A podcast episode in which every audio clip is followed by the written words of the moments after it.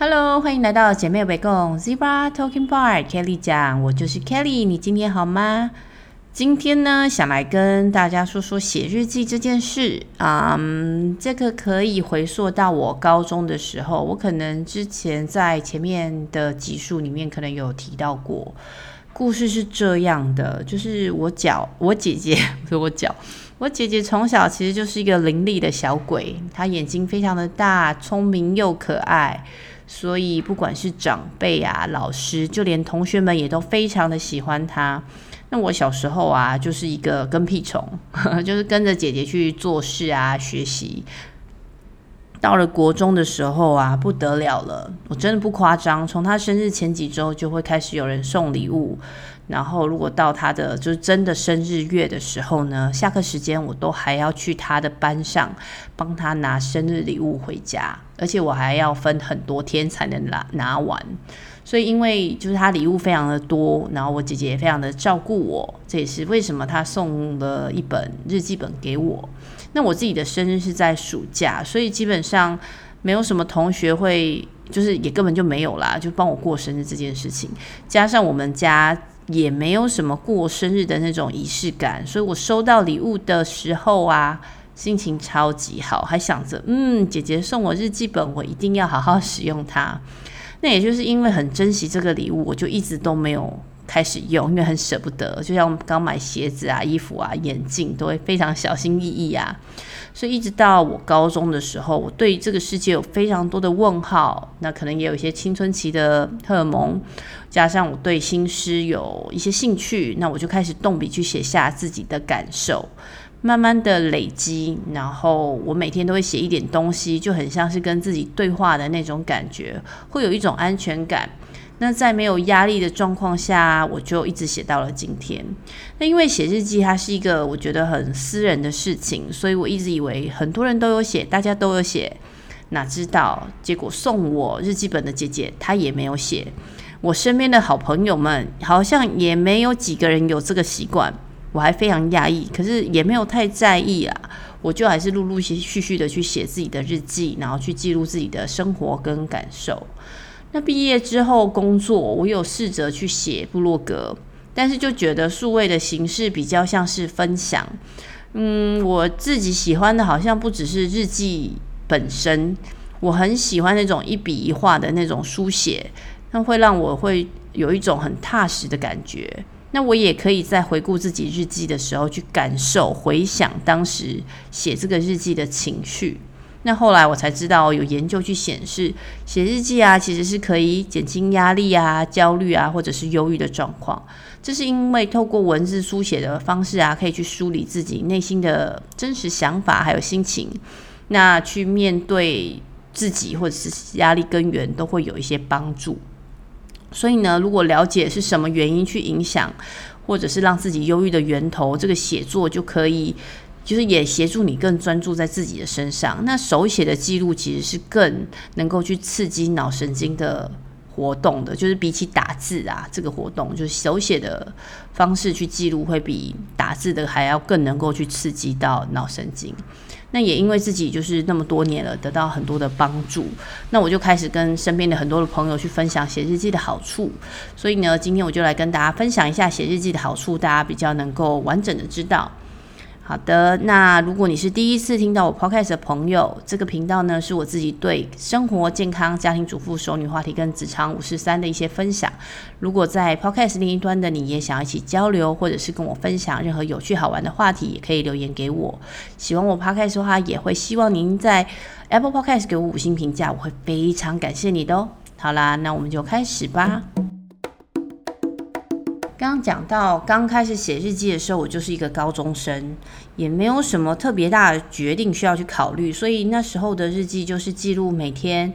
就是很琐碎的事情啊，就写下来，因为像是自己的 murmur，也会因为一些无聊的小事啦，就是呵 发表自己的一些想法。那后来就有进阶到那个曾子啊讲的“吾日三省吾身”，就除了讲那个曾子非常纪律之外呢，那他三省什么东西？就第一个是为人谋而不忠乎，就是帮人家计划事情有没有尽心尽力去做。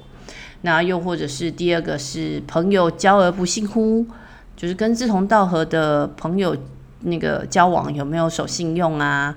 那第三个就是传不习乎，就是老师教授的学问再传给别人的话，我自己有没有就是学习完整，有没有事先温习这样子？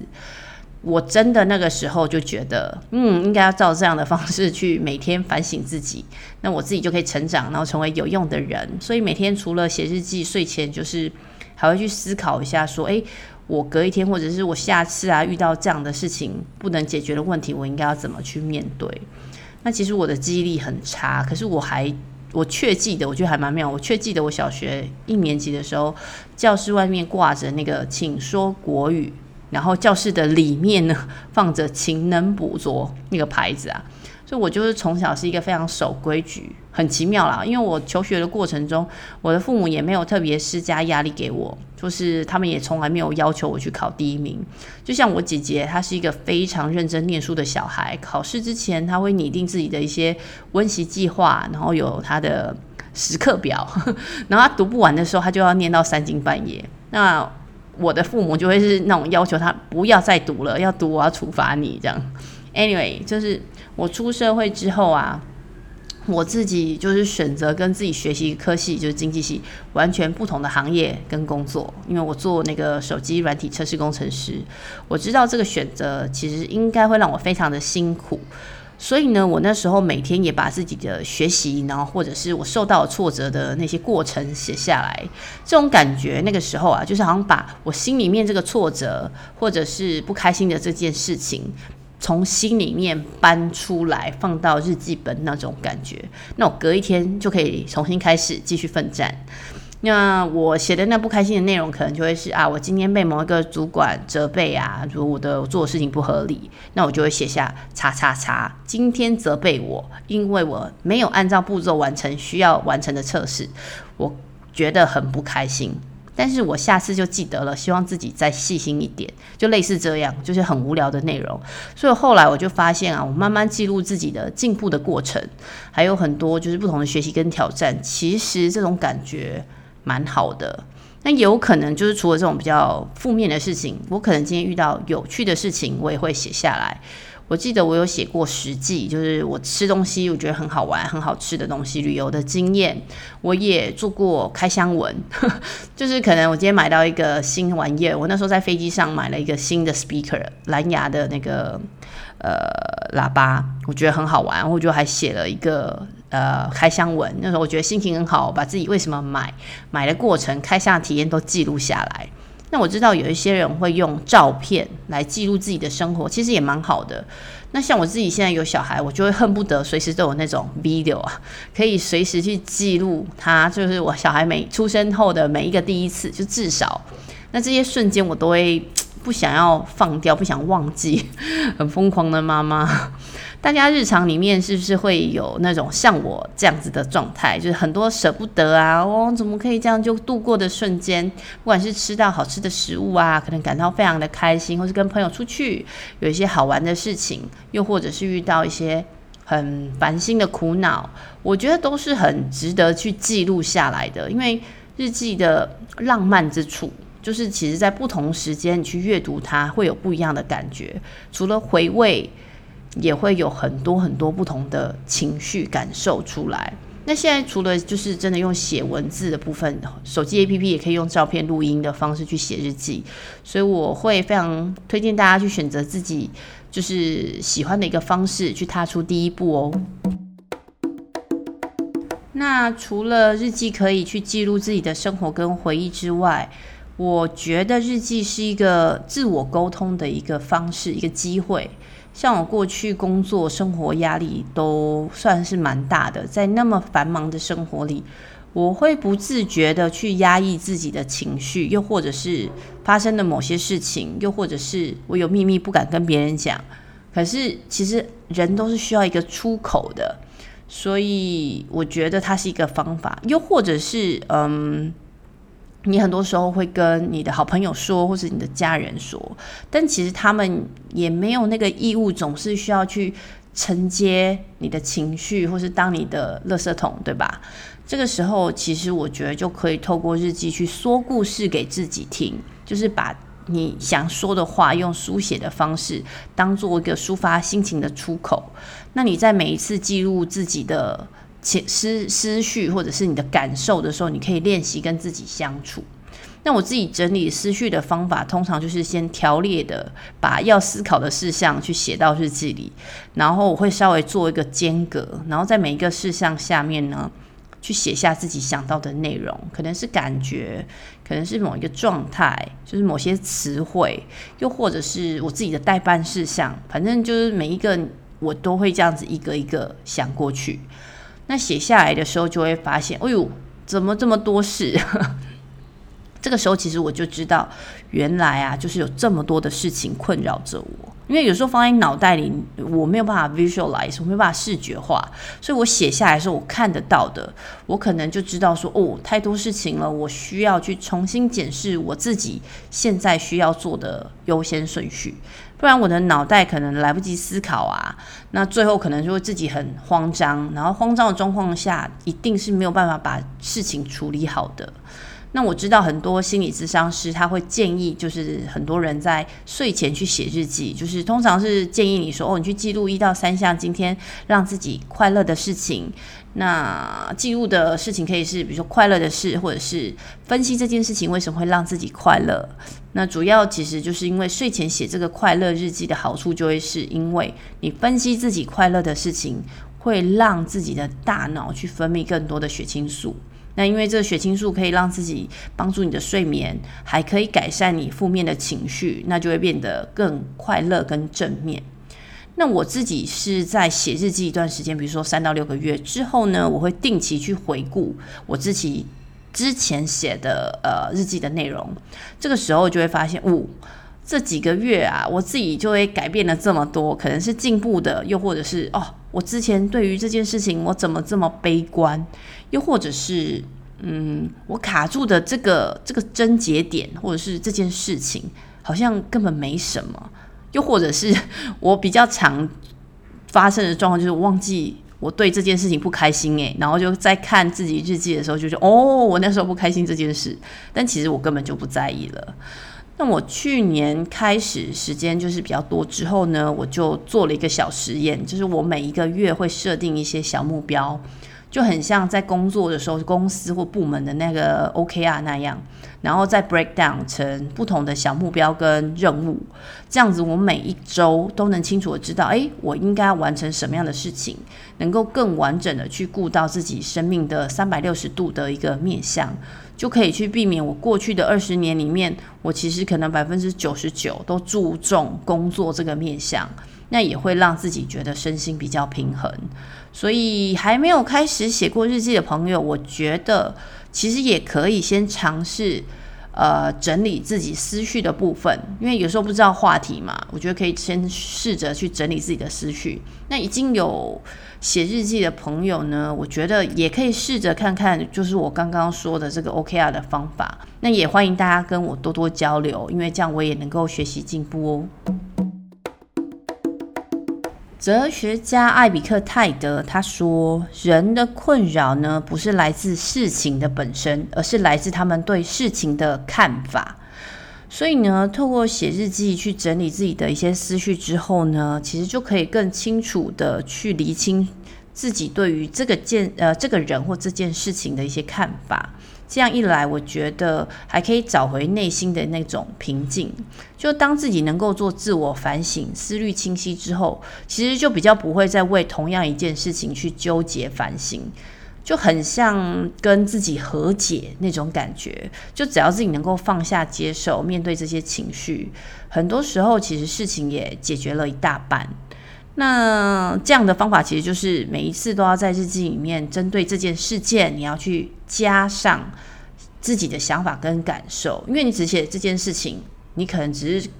叙述完之后，你只是知道哦，发生这件事，但是为了要让自己更了解自己，把自己的想法跟感受写下来的时候，你可以重新去思考，而且其实当你如果能够具体描述，就是发生这件事情在你身上的个人反思。其实你会忽然认为，或者忽然感受到，诶，这写日记是更好玩，因为你会把你的角色再跳脱出来，成为一个第三者，然后去检视这件事情，那你就会把这件事情变得更多元、更多角度。那我觉得要讲一下，因为日记是写给自己的，很多时候你可能会觉得，哎呀，我写这个文章没有逻辑，又或者是思绪会跳来跳去，又或是我写的字很丑，又或可或者是 哎，好累哦，我不想写，然后就漏写了几天。其实这些都没关系，因为这就是你啊。这是真实的你，生活你生活里的你就是如此，那你就轻松自在的。当你累积了一段时间，再去回顾自己的日记，所以你就可以去感受，或者是反思，或者是知道哦，我那个时候是怎么样的感受，什么样的想法。所以我会非常非常非常建议用诚实的想法去填满你的日记，因为这件事情会让你整个写日记的经验。更有帮助，或者是你你想要解决的问题，就是某一个你不开心的事件，或让你开心的事件，或者是你把你生活中遇到的每一个事件变得有趣，因为你知道你可以有一个出口，你有一个疏解自己情绪的方式，那这个日记就会是带给你安全感的一个存在。那我知道有一些人在写日记的时候，会比较不知道该怎么办。会有一些架构可以给大家分享一下，就有些人就是记录日期跟天气，我觉得也是一个开始。那其实也可以写说，比如说我昨天又或者是今天做了什么，因为有的人是早上写嘛，有时间是不一定的。如果是每一天的隔一天写的话，就是我昨天做了什么，又或者是你今天晚上写的时候，我今天做了什么。那又或者是有的人比较积极一点，我今天学到什么，然后又或者是我今天感觉如何。有没有我感谢的事情？那还是我今天读了什么书啊？又或是我明天想要做什么？又或者是我刚刚提到的 OKR 的方式？我这个礼拜，或者是今天，或是明天，我一定要做的事情是什么？为什么这样子？所以你每天去记录自己的心情，你可以慢慢的去发现自己的一个个性。比如说，嗯，其实。每一天，每一天这样看哦，我其实是一个相对正向的人，我是一个相对负面的人。观察下来，我觉得你对自己会有不一样的认识。那也会有一些人会去推荐说，你要不要写一个专案日记？就比如说你现在正在做某一个专案、一个项目啊、一个一个活动，好了，你就记录针对这个正在进行的这个专案，记录下你想要写的东西，比如说。我今天，我假设你是专案经理好了哦，今天的专案发生了什么什么事，你就会把它记录下来，就是你的专案日记。你要用或者是刚刚提到心理咨商师建议的感谢日记，每天都写下你感谢的事情或是人这样子。那其实日记它有不同的层次啊，因为比如说。嗯，常常会有负面情绪的时候，可以先写一些心情日记就好了，就记录开心或不开心的事情，然后为什么这样子。那慢慢的，你再去进阶写到呃感谢日记，用感谢日记去肯定自己啊，还有你遇到的一些人事物，那你会没有那么孤单，然后也会去改善你的心情。那最后，你可能会是嗯。再去发展更多其他的呃话题。那有些人他比较喜欢自然，他可以写一个自然的日记、植物的日记，或是呃你的宠物的日记。今天呃你的狗狗，比如说叫小花好了，小花今天怎么了？你可以记录它，你看到的它是怎么样？又或者是做梦，有的人会做梦嘛，每天早上醒来就把你的梦写下来了。然后像我有在做的也是。今年开始一个塔罗日记，因为这是学习塔罗牌之后开始做的。那你也可以记一下，比如说你喜欢的诗歌、歌词、歌曲，那你也可以创作自己的 歌曲啦。那应该有很多人，他可能写了三天日记，或是一个礼拜的日记就放弃了，或者是买了一个很漂亮的手账本，然后最后变成摆饰。所以一开始写日记的人。就是建议会先设定一个专门书写的时间，就比如说你洗澡前写个几句，写个三句都可以，睡前也可以。然后你也可以问自己为什么要写啊？那你在做这件事情的时候，是不是嗯不？你后你之后如果真的发现自己没有做，会觉得很可惜等等的，或者是你有很多的问题你想要去处理的，那你也可以写在日记里面，然后慢慢的你就会开始建立自己一个习惯。另外，我觉得还想要提到的就是，很多人在生命的某某个时间，可能会感到无法承受生命之重，可能会觉得很沮丧，可能会觉得卡关，觉得不开心，觉得有苦难言，有满腹的委屈，可能每天要忙工作，要忙孩子学校活动，然后自己还有很多该要做的事情。除此之外，可能还要面对自己独特的哈心理上的一些困境。其实就是每一个人都是独特的，但我觉得很多状况下不需要单独去面对，所以很多的资源呐、很多的工具，其实都可以协助我们每一个人去处理自己的心理健康。那我觉得写日记真的就是可以去显著的去改善心理健康的状况。那坊间其实有五分钟写日记、六分钟写日记，我觉得都是很好的工具，可以去关照自己。然后去感受自己，那可以让思绪清楚之后呢，我觉得就可以跟自己跟自己有很多的连接。那你可能未来还有更多可能性，因为我可能更有创造力啊，然后也可以找出自己的一些行为模式，比如说我习惯怎么样怎么样会让我觉得舒服，比如说我就是一个晨型人，我早上就是要早一点起来等等的。慢慢的你会发现，就是。日记可以协助我们去设定未来想要成为的理想的样子，因为这是一个习惯嘛，慢慢累积起来，那这个时间的产物就会帮助我们去记录这些心境的变化，并且更好的了解自己。所以不要再犹豫喽，那我们一起来写日记吧。我来到新加坡，我分了蛮多次把自己从就是台湾的东西带来这里，当然我也带了很多过去累积的一些日记。就是有点像陪伴我的那种感觉。之前有说过一句话嘛，就是活在过去令人忧郁，活在未来令人焦虑。其实这就是我自己在重新检视自己日记的时候发现的。因为在台湾的时候，我大多数就是单身的状态啊，我家的人也不会特意的去限制我不能做什么，就是非常的舒服。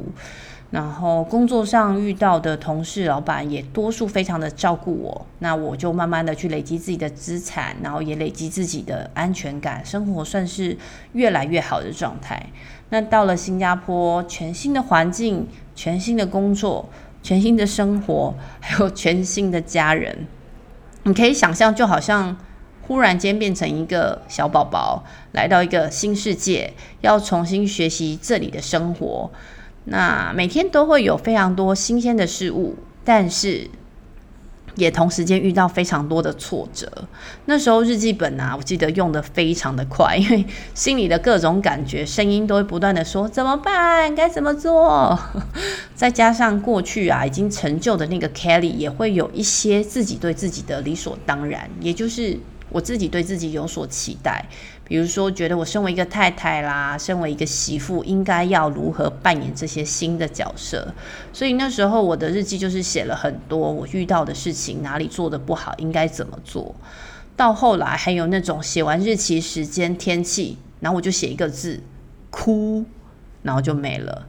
其实日记的内容跟我过去写的方式都差不多，但是就是因为太多的未知，或者是来不及面对跟学习还有处理的。那我就慢慢的发现自己失去了平衡。最糟糕的是啊，我那时候其实都完全忽视了，然后忘了跟自己对话，然后就这样空白的过生活。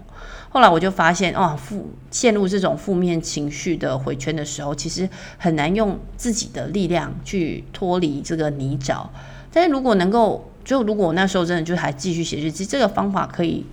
可以至少让我自己跟自己的情绪保持一个距离感，而且比较能用客观的方式去描述事情的发生，就是比如说我认为什么什么事情来讲述自己的想法，就是用这个旁观者的角度来面对自己的问题或者自己的纠结，其实应该就可以让我自己更能够去理清楚这些事情的真实面貌，还有我。其实想要被照顾到的那个感受，那现在我已经就是学习跟练习了很多的方法，那我也经过了心理咨商还有生活教练的一些协助，我知道自己想要成为的自己是什么样子的，然后自己想要的生活是什么样子的，我每天认真的生活，每天认真的爱自己，那我就不会像哦在过去一样的忧郁，又或者是对未来去焦虑了。另外一个写日记的好处，我觉得可能很多人没有注意到的，就是用来练习英文。刚开始的时候，我会试着去写一段英文日记，试着用另外一个语言来表达自己。我自己觉得这样可以更客观的去思考跟阐述啦。然后我也会因为这样去查单字，去累积自己的词汇量。每天写一点，然后就可以累积，然后也可以感受自己的英文也进步喽，多好，是吧？很多医生其实都会说，写日记会让大脑去思考。然后多动脑就可以预防那个大脑功能衰退，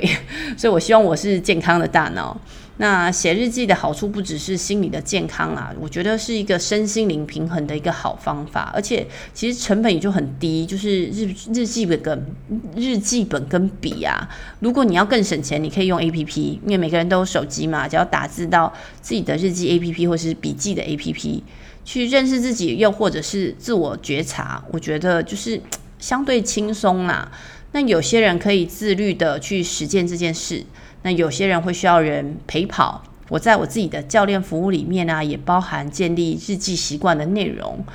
那当然，大家也可以就是跟我联络，又或者是去参考网络上的很多的资讯哦。